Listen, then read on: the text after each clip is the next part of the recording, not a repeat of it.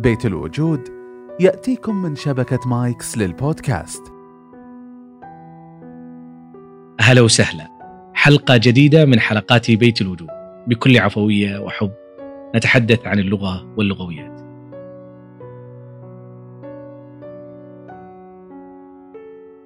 إلا أن هذه الحلقة تختلف قليلا عن نسق الحلقات الماضية.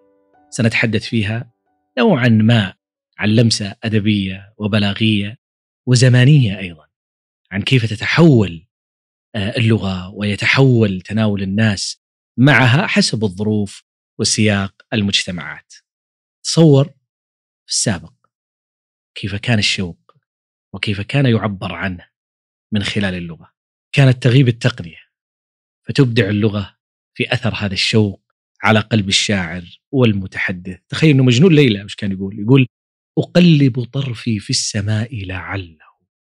يوافق طرفي طرفها حين تنظر. يقول يعني أنا بناظر السماء بناظر القمر يمكن يمكن الليلة في العراق تناظر القمر في نفس اللحظة فنلتقي. لاحظ وين وصلوا.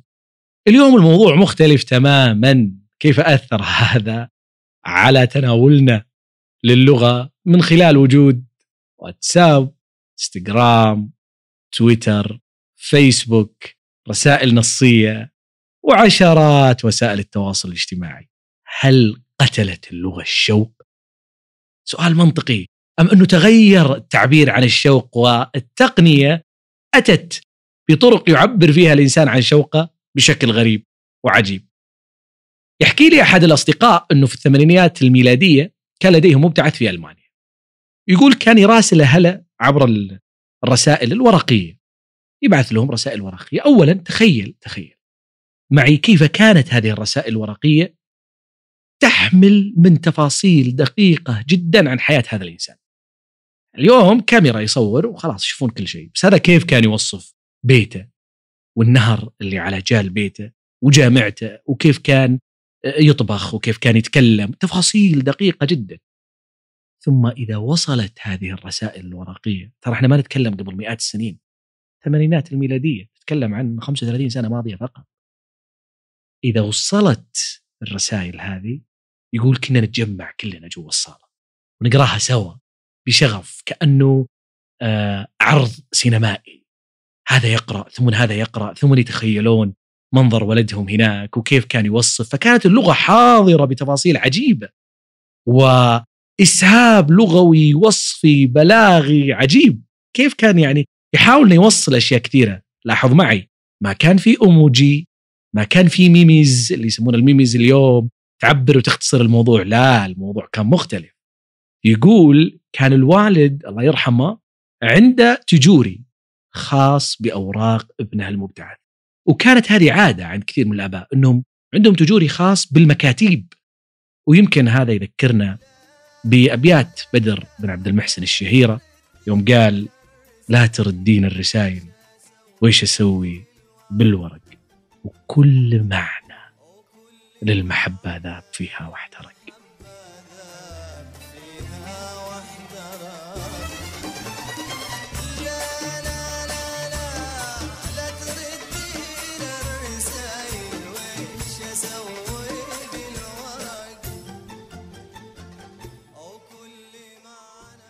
كيف كان الواحد يخط ويمسح يخط ويكتب يقول يمكن أنفهم كذا.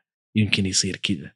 ويستانس بس إنه وصل خبر عنها لأن ال ال التقنية ما كانت حاضرة. يقول قصة ضفايرها ودريت. البارحة جاني خبر. أدري لبست خاتم.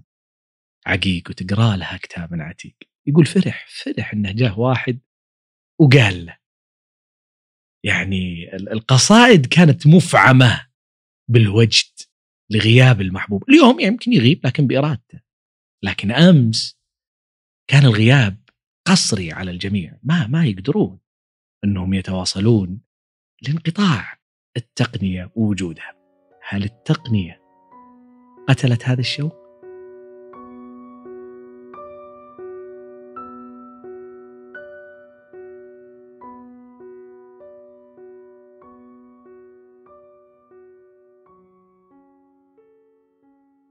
قرأت في مدونة عنونت بحب عن بعد للكاتبة ألما حسون والمدونة هذه كانت تضم قصص تجارب بعض الأزواج في فترة الابتعاث بعام 2019 يعني حديثة وتأثير وسائل التواصل الاجتماعي عليه أكثر يمكن قصة شدتني كانت آه، قصة لصحفية آه، اسمها زينب سافرت للبعثة في الإمارات وزوجها كان في بريطانيا.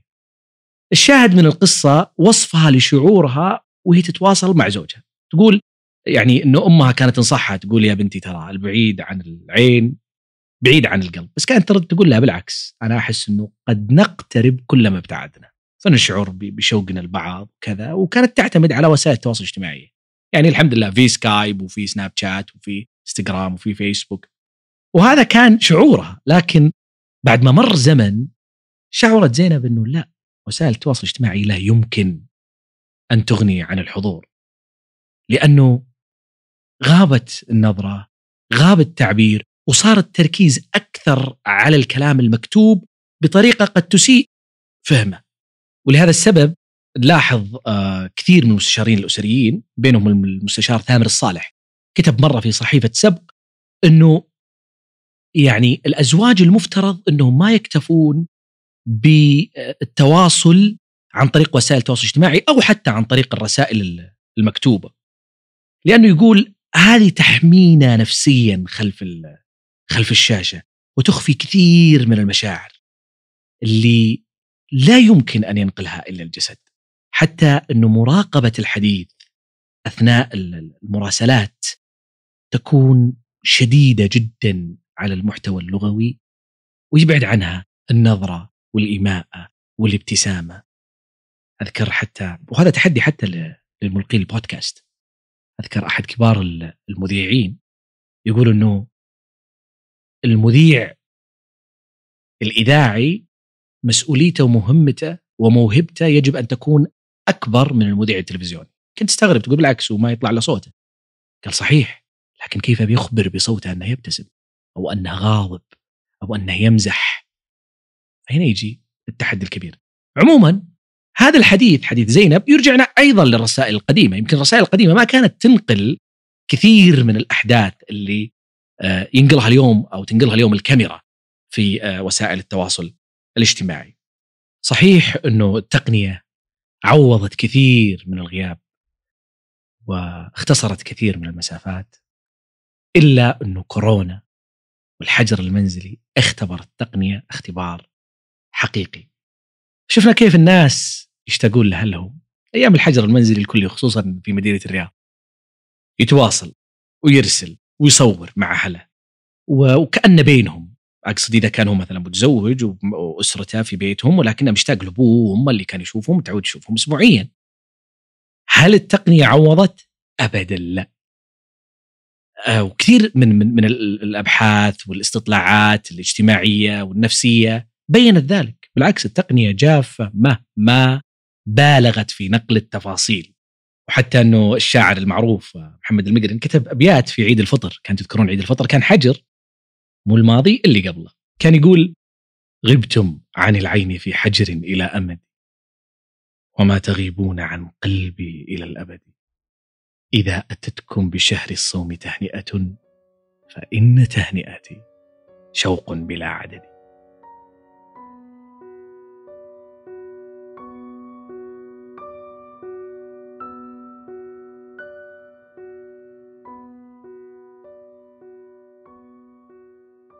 أيضا التقنية غيبت كثير من الأمور التي كان الشاعر يتلمسها يعوض فيها.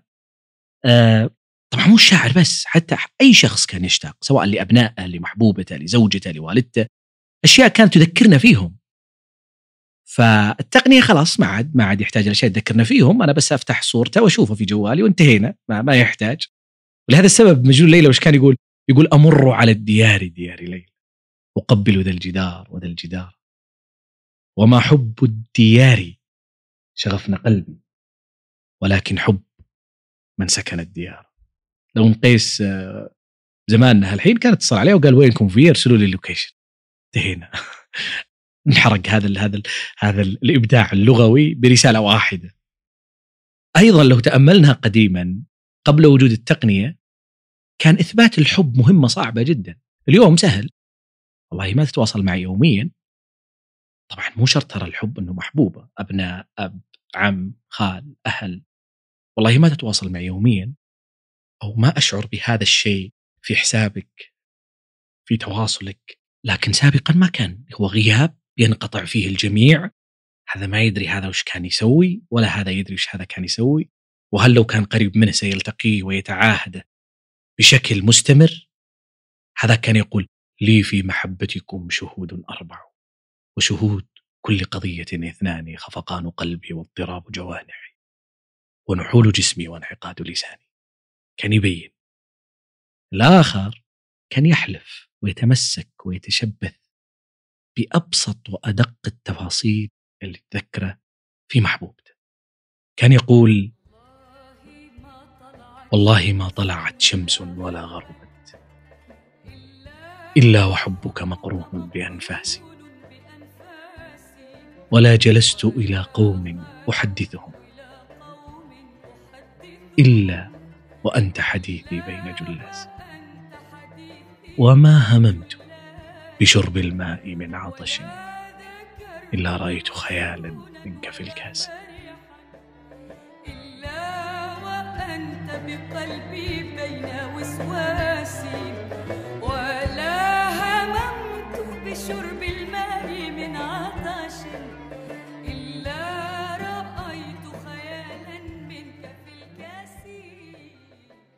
ولذلك يقول أحد النقاد ال- الكبار كلام جميل جدا يقول إن اتهام شعراء العرب بالجنون والموت من الشوق منطقي ووارد جدا.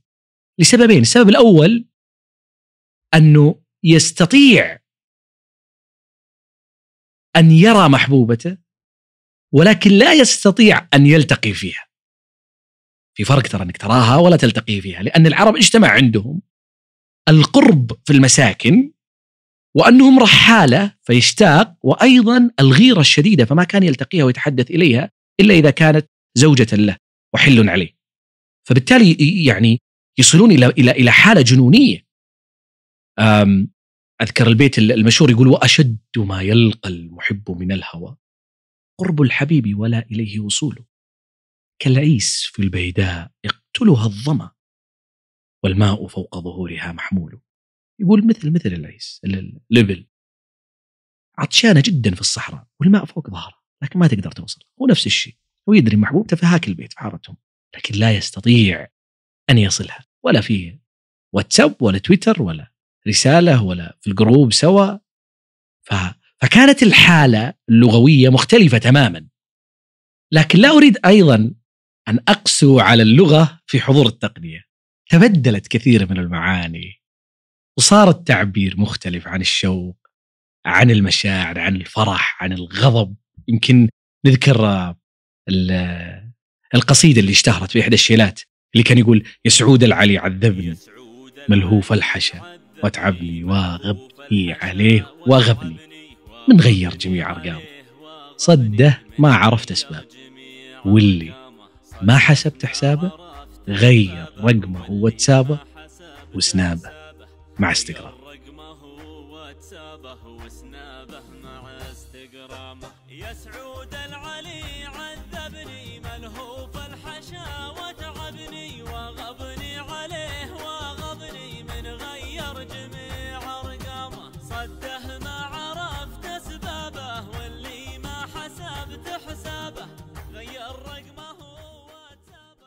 لاحظ كيف التعبير والشوق صارت تختلف.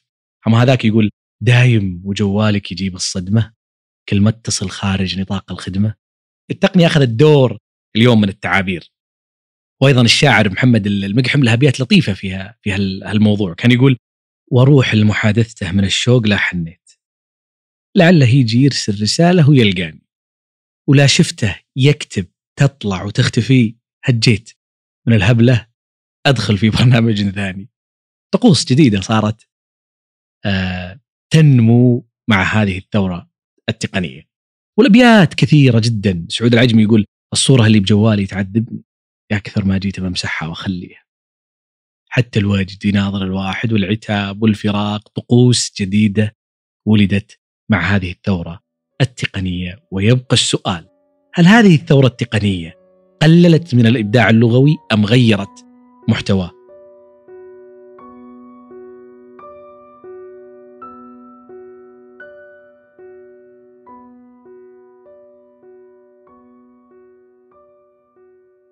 ولكن ما يقلق اللغويين هو قلة المخزون اللغوي والمفردات عند الجيل الصاعد الآن. والسبب أنها صارت تختصر بصورة بأموجي برسالة بسيطة أو حتى بمقطع صوتي عابر وسريع. أحيانا اشتقت لك يعبر عنها بقلب بس. أحيانا كلمة وينك يعبر عنها برمز. هل هذا يهدد الثراء اللغوي؟ أم أنه ينتج أساليب لغوية جديدة يكون فيها إبداع مختلف يتوافق مع هذه التقنية؟ ممكن نفرد حلقة خاصة لاحقا عن هذه الرسوم التعبيرية اللي اختصرت أسطر من الإبداع واللي فيها بصمة لغوية لكل شخص يعبر فيها بأسلوبه. اليوم صرنا كلنا نعبر بشكل متشابه لأنه صورة كنا نستخدمها سوا ولا قلب أحمر يعبر عن أننا مشتاقين ولا نحب ولا ولا شيء عجبنا. بينما في السابق لا كل واحد وطريقته ومعجمه الخاص. آه هذه الحلقة ساهم في إعدادها آه فاز لاستشارات وتقنيات اللغات وفاز لديها شبكة فاز أيضا مهتمة بكل ما يخص اللغة من بودكاست مثل بودكاست ألسن وكل من يهتم بمثل هذا المحتوى لديه محتوى شبيه به وأشجار اللغة أيضا والمجهر وعيون الشعر. آه تجدون آه قنواتهم أيضا على وسائل التواصل الاجتماعي. ألقاكم في حلقة قادمة. شكرا لاستماعك البيت الوجود. لو عجبك البودكاست لا تنسى تقيمه على المنصة اللي تسمعنا منها. وأيضا تقدر تشاركنا مراجعتك وتعليقاتك حول الحلقة في أبل بودكاست أما توصيتنا الأخيرة حاول تشارك الحلقة مع شخص واحد فقط. أول شخص جاء في بالك. شكرا لكم مرة ثانية ونلقاكم في الحلقة الجاية.